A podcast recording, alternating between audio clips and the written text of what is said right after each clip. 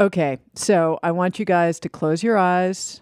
And while you're listening to this, I want you to imagine riding a bicycle under these conditions. This isn't going to be the sexy radio thing again, is it? No, I promise I'm not going to do Okay. that again. Never again. Okay, listen to this. every road user kind of gives way to more vulnerable road users.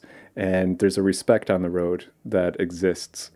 And I mean, there are certain cases where people will get upset with each other. It's not completely kumbaya out there. But in general, when you see somebody who might be struggling on the road or going a little bit slower, uh, then you just wait. You patiently just wait behind them uh, until there's some free space to get around and then doop, scoot on through.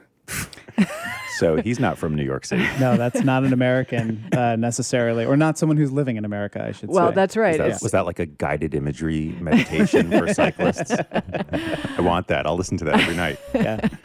Um, this will all make sense coming up. Welcome to the War on Cars, where we'd like to imagine an entire world where people don't want to crush each other with metal boxes. They respect each other that much. I'm Sarah Goodyear. I'm here with my co hosts, Doug Gordon and Aaron Naparstek, who are looking a little confused right now. Well, I, we know what you did on your summer vacation, and, and so can you tell us like who that was and where you went? So I did go to Japan, and that was Chad Feyen, who runs a business called Freewheeling Japan, where he gives bike tours of Tokyo. And he gave a bike tour of Tokyo to me and my family, and it was just incredibly pleasant. And we spent the rest of our time there riding around on trains that are all completely functional. So while our U.S. listeners are currently stuck in Labor Day traffic, you know, somewhere between New Haven and Stockton, California, right? Yeah, basically. just picture you're going to listen to an entire episode about Sarah zipping around on pleasant, efficient uh, bullet trains throughout Right. Japan. Yeah, our Japanese listeners are right enjoying that in the comfort of a bullet train. Presumably, this will be an episode about how depressing it is to come back to it's the United always States. uh, after a trip. it's I, I think when you do the work that we do it's very depressing to come back to the united states after a you have a trip name. abroad You have a name for it. we yes we now call this copenhagen syndrome you've heard of things like stockholm syndrome this is copenhagen syndrome that So good. feeling you get when you come back from a functioning first world country to the united states and you take let's say in my case a train back from the airport where the seats are held together with duct tape Hashtag Copenhagen syndrome. Post your vacation photos, folks. new new war on cars sticker Yeah, coming your way Definitely. Yeah. One effective treatment for Copenhagen syndrome, of course, is to support the War on Cars by contributing to our Patreon campaign. Just go to thewaroncars.org, click donate. You'll get stickers, you'll get a t shirt. We're seeing those popping up all over the place. We love photos. Saw one in the wild this weekend. You did? Prospect Park. Oh, that's great. It was kind of thrilling, I got to say. But that money does allow us to continue producing the podcast. We've got some great episodes planned for the fall, so please contribute. We also released a couple bonus episodes this summer that our Patreon subscribers got early access to. So um, if you donate, you will get more of that stuff too. Okay, so speaking of Patreon, Chad Feyen, who I rode bicycles with, is one of our Patreon subscribers, and he actually met me at the subway stop carrying like this little War on Cars placard so that I would be able to identify him. Very so that was That's awesome. It was amazing. So he was like the perfect person to take me around Tokyo on a bike because he totally gets the idea of what is it about a city that makes it a good place to ride a bike or not. And he's lived there for many years with his family. He's raising a kid there. And he just sees the street in the same way that we do. Like he's really able to talk about what works and what doesn't. In Tokyo, Yeah, I was thinking, you know, Sarah, when you said you wanted to do this sort of like what I did on my summer vacation episode, and you were going to Japan, I was thinking, you know, we as as urbanists, as safe streets advocates, as bike advocates, we rarely look to Japan or really any Asian country for inspiration for safe streets. We do look to them for a functioning transit system, for high speed trains, Um, what's the famous crossing in Tokyo? The Shibuya Scramble. Right. People love looking at images of people crossing the street from every direction. But when it comes to safe streets and bike lanes, we look to Northern Europe. And it's a little bit weird too, because I mean, especially if you live in a big U.S. city. I mean, the cities we look to in Northern Europe are kind of like gingerbread cities. They're Whereas, small, like too. these these large Asian cities are in some ways better examples for us. Yeah. Uh, certainly Tokyo, Hong Kong, like have more of like a New York City energy, or Chicago, or Los Angeles. Like yeah, they're much absolutely. More, yeah. Tokyo is a place I felt really at home as a New Yorker, aside from the fact that the subways worked so well and were really clean and had announcements and came within four minutes of entering any station. Did you aside ex- from did that. you experience the guys who like shove you onto the train like a No, I- can of sardines? I thought about trying to like make a special trip to to travel at rush hour to experience that, but it didn't work out. So actually, I instead experienced the miracle of like getting out of a baseball game in the middle of Tokyo and having an entire stadium empty into a subway station and thinking, "Oh my god, how is this going to work?"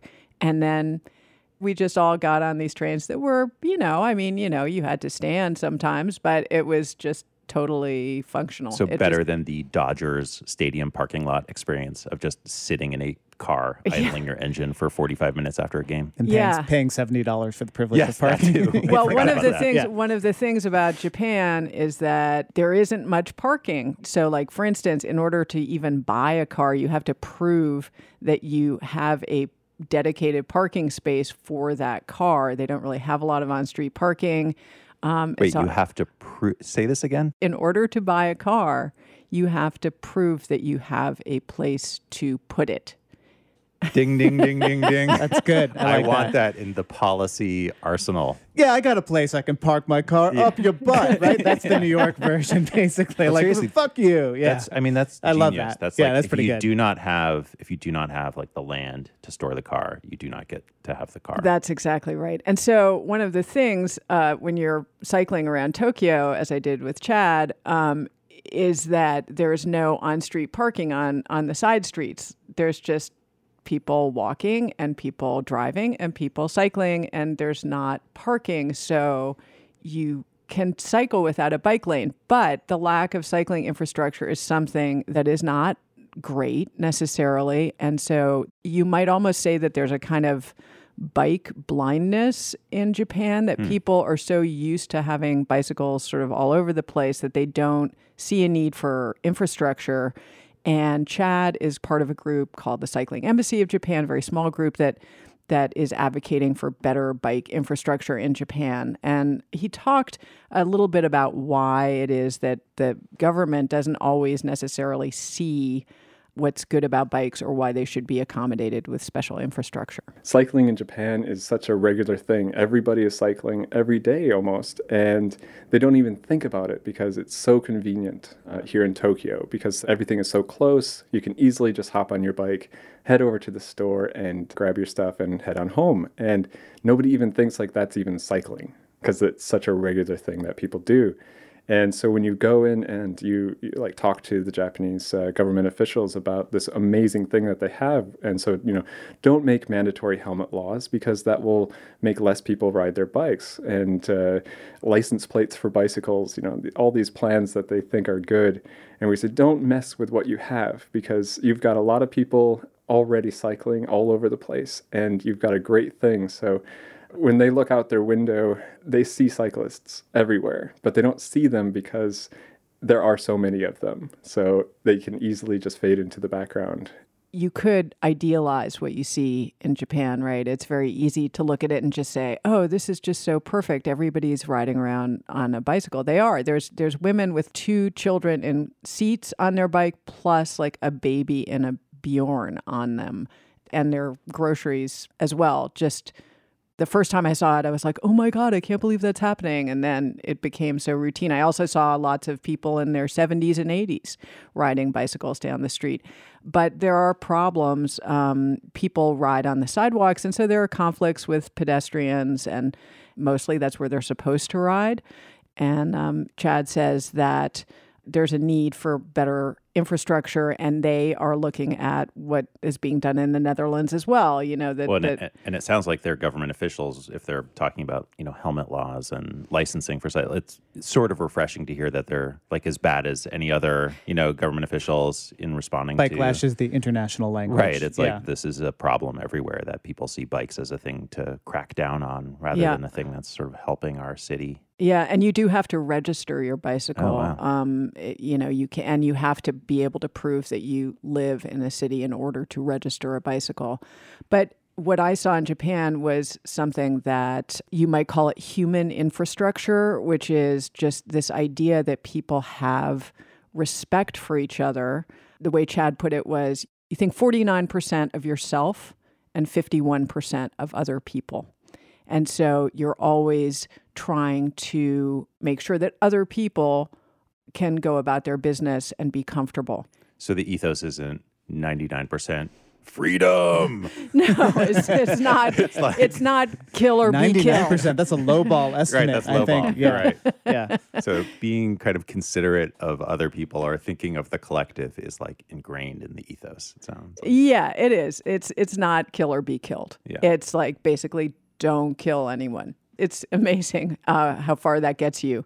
But there are some real problems that they have there. One of the biggest problems is a lack of public space. It's an incredibly densely populated place. like Um, 20 million people, Tokyo Metro. You know, I mean, the metro, it's hard to even find an accurate uh, Yeah. picture, but yes.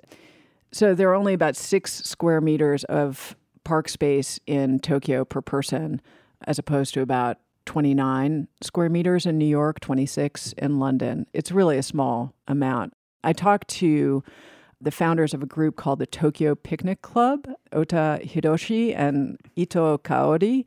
I talked to them about that. He's an architect, she's a professor who teaches urbanism, and they started having picnics in Tokyo back in the early 2000s after they discovered a 1940s book called English Picnics by a woman named Georgina Battiscombe. God. Georgina Battiscombe, yes. Downton Abbey character. Yes, exactly. I love that. Exactly. So they, I mean, you know, this is another interesting example of cross cultural pollination. Hiroshi and Kaori saw this book and it inspired them to think about picnicking as a way of getting together with friends. And um, I'll let them explain. We actually met in a park in Tokyo. Japanese people love food and eating. Very So- important. So we can express ourselves by cooking or sharing the food. So that's one reason that uh, we can express ourselves by picnics.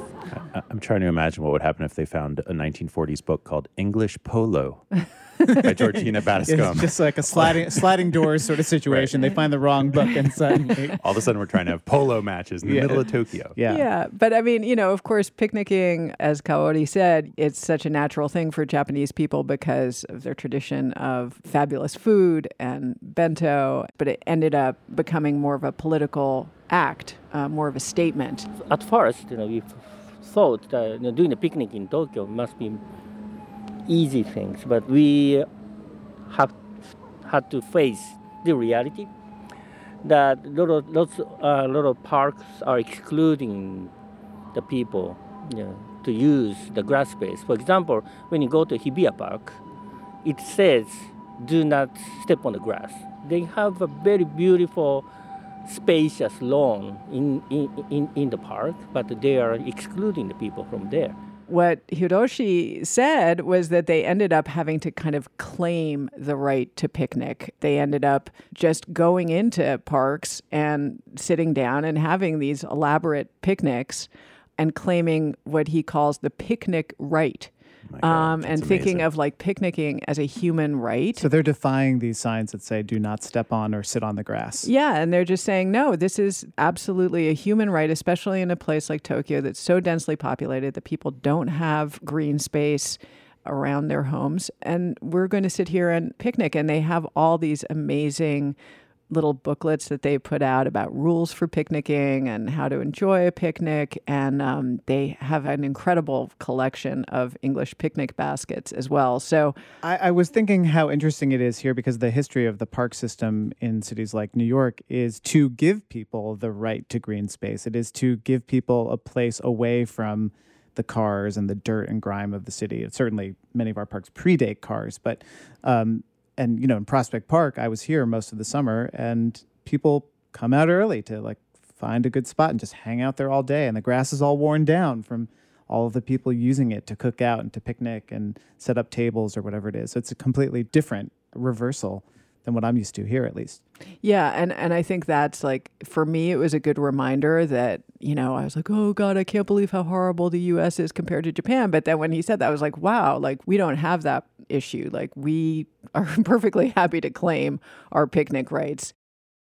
And then Hiroshi introduced me to activists from a group called Sotonoba. It's a network of people in cities around Japan that are also looking to us in the United States amazingly for inspiration who are trying to improve public space. And two of them, Ishida Yuya and Miura Shino, are translating the book Street Fight by Janette Sadik-Khan, former DOT commissioner here in New York and uh, advocate for taking streets back for people. You guys know that book, right? Yep. Um, into Japanese. And they're also translating the NACTO manual, do you want to explain for? Oh. Do you want to explain NACTO's for? Our, NACTO's great. Do yeah, you want to explain? So, so right. So NACTO is the National Association for City Transportation Officials, and they put out a guidebook that is actually sort of meant to be a competing guidebook to the AASHTO guidebook, which is the Association of American State Highway Transportation Officials. So it's the city guys versus the state guys. And the NACTO guidebook basically provides guidelines for street design for cities rather than having cities conform themselves to state highway design guidelines. Right. So I was kind of amazed that that would seem important and relevant to them. But Shino, who is a professor of environmental studies, explained to me what I wasn't seeing when I was looking at Japanese streets and what she sees as their problems there. We have this problem to making the place for the people on the streets. So we should reclaim the street more for the various uh, activities of people.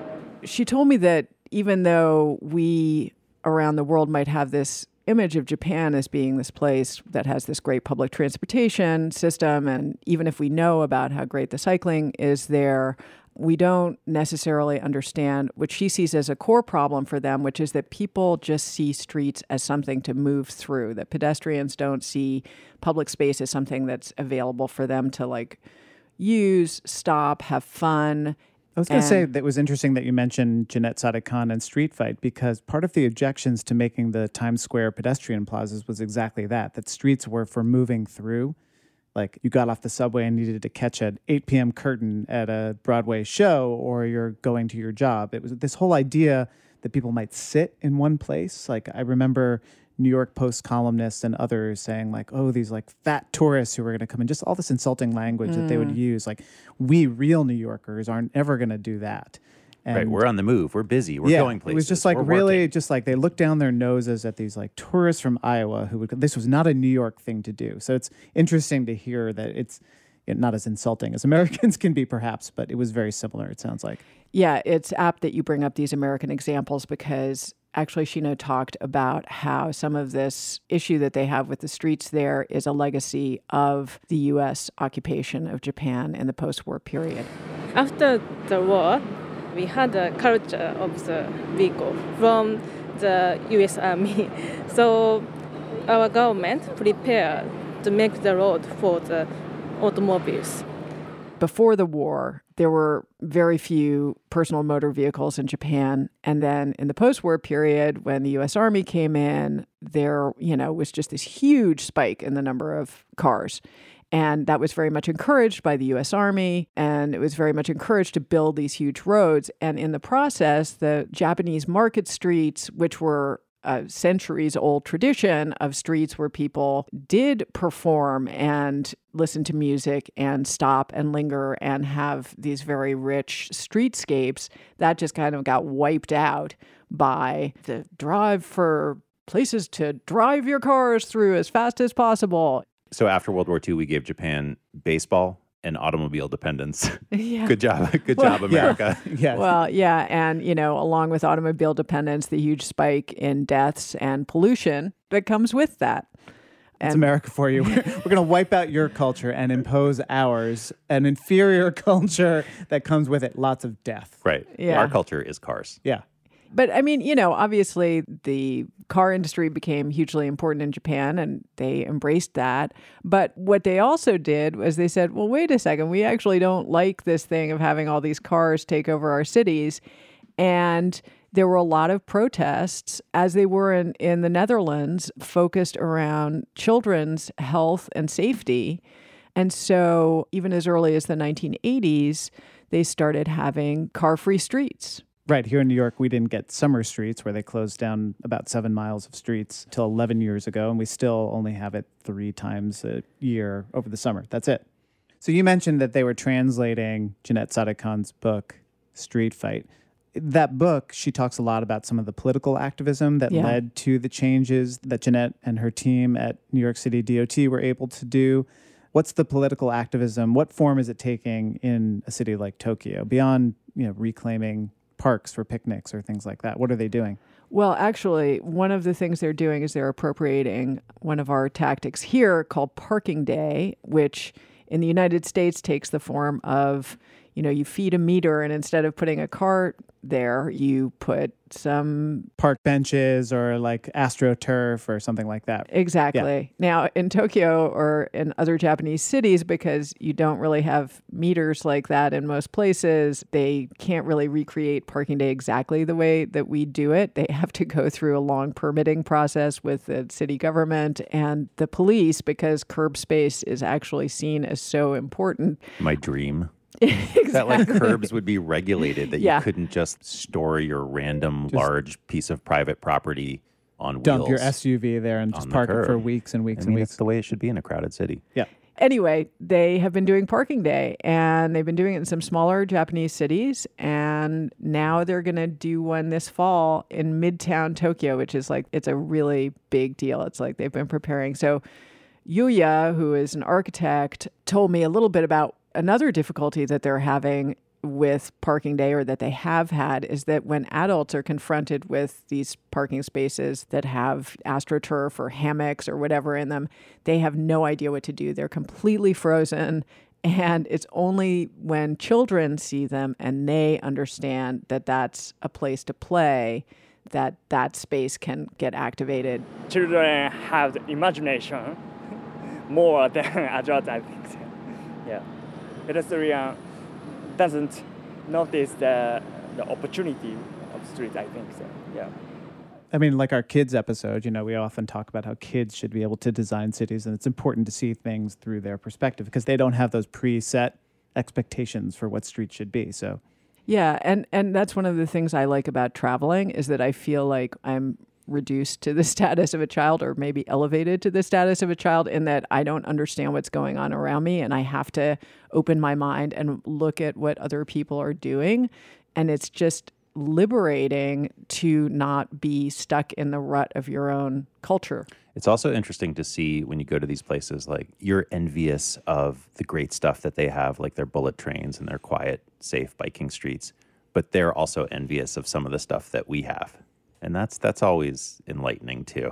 it's always very encouraging to go even to the best cities in the world and, and talk to people who say, oh, but this thing that you're doing in New York or in, in Chicago or wherever, that always inspires me and makes me feel okay about coming back.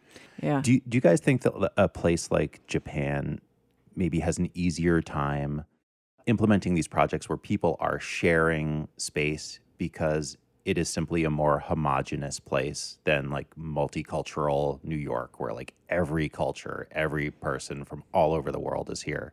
So, a lot of times when you talk about like putting in bike infrastructure and you do bring up cities like Amsterdam or Copenhagen, it was kind of the pushback you get is, yeah, but those cities and those countries are very homogenous and we're such a mix of people and we have all these competing different types of people and we can't all agree. And, and I, I, I don't really buy that, but I am kind of curious sometimes about like, why it seems like these more homogenous places are able to get it together in this way. Yeah, I mean, I think there's definitely a sense in which a country like Japan or or France, for that matter, you know, their educational systems are set up in such a way that they transmit shared cultural values more efficiently than we do here. But I guess what I think is that there are all sorts of other cultural values that we expect people to absorb as part of their upbringing here in the United States and that they do absorb quite effectively you know things that have to do with capitalism and buying things and freedom. And it's not like we don't have a set of shared ideas that we expect people to assimilate to. I think in a way that's a little bit of a cop out to say like oh well they have this homogenous culture. But we have a very strong idea of what culture means in the United States. So I also I was going to say that one of the things that I push back on is that I think that the desire to be in public and to be with other people in public transcends every nation. Like every culture in the world likes to have its town square, its village center, its parks. People like to gather together.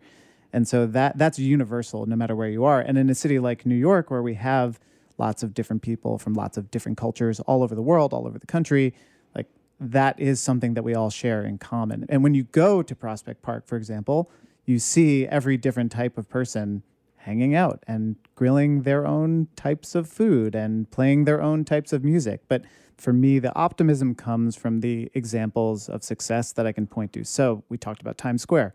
Times Square opens for business and it's an immediate hit.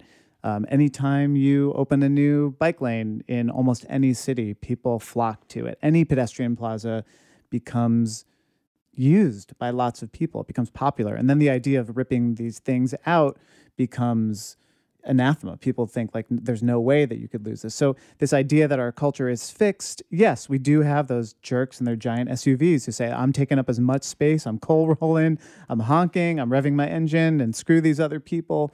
But when you create these public spaces, people they succeed. People flock to them. That's that's my optimism, and right. I think that's shared across all cultures. Well, and I think my optimism is like America had this kind of openness to multiculturalism. I mean, when when my dad would talk about how he was growing up in the Bronx, it was all you know, it was like this incredibly multicultural place.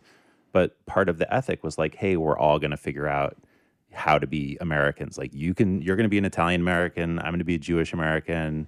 You're going to be like an African American, whatever we all have different issues, but I think there was this stronger ethic that we, you know, there was an Americanism that meant like figuring out how to live together mm-hmm, that mm-hmm. maybe we've lost that I think like maybe car culture and suburbs actually help to degrade. Yeah, and we do have this great tradition of public space. We do have the thing that the people I met in Japan are looking to us and saying like, "Oh my gosh, you have these amazing streets where people express themselves, where people allow their individuality to be displayed in a context of community, right? And like that is a very American thing too. And so, you know, another thing that that I feel like I learned from talking to Japanese people, they all said like, "Oh my god, New York, I love New York so much."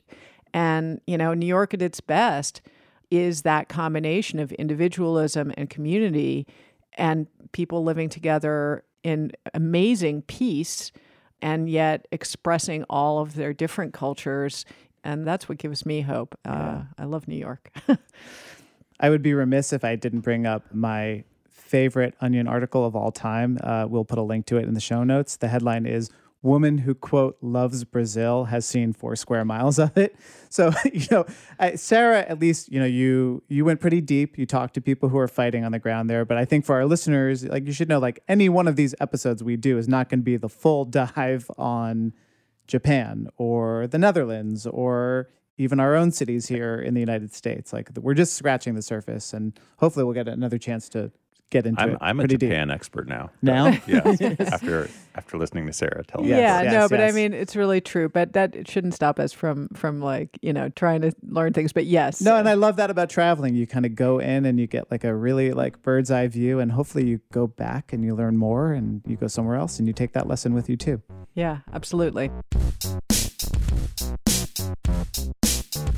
So that's it for this episode of The War on Cars. I want to give a huge and sincere thank you to all the people who talked with me in Tokyo Chad Feyen of Freewheeling Japan, Ota Hiroshi and Ito Kaori of the Tokyo Picnic Club, and Miura Shino and Ishida Yuya of Sotonoba. Arigato gozaimasu. We'll put links to all of their projects in our show notes, and I'll also post some pictures of some of the bike riders and infrastructure I saw. There'll be a link for that too. Go to thewaroncars.org and click donate to become a Patreon supporter of our podcast. We would love to hear from you with any comments, questions, tips, or suggestions. Email us anytime, thewaroncars at gmail.com. This episode was produced by Matt Cutler and recorded by Josh Wilcox at the Brooklyn Podcasting Studio. Our theme music is by Nathaniel Goodyear. Our logo is by Danny Finkel of Crucial D Designs. I'm Doug Gordon. I'm Sarah Goodyear. I'm Aaron Naparstek, and this is The War on Cars.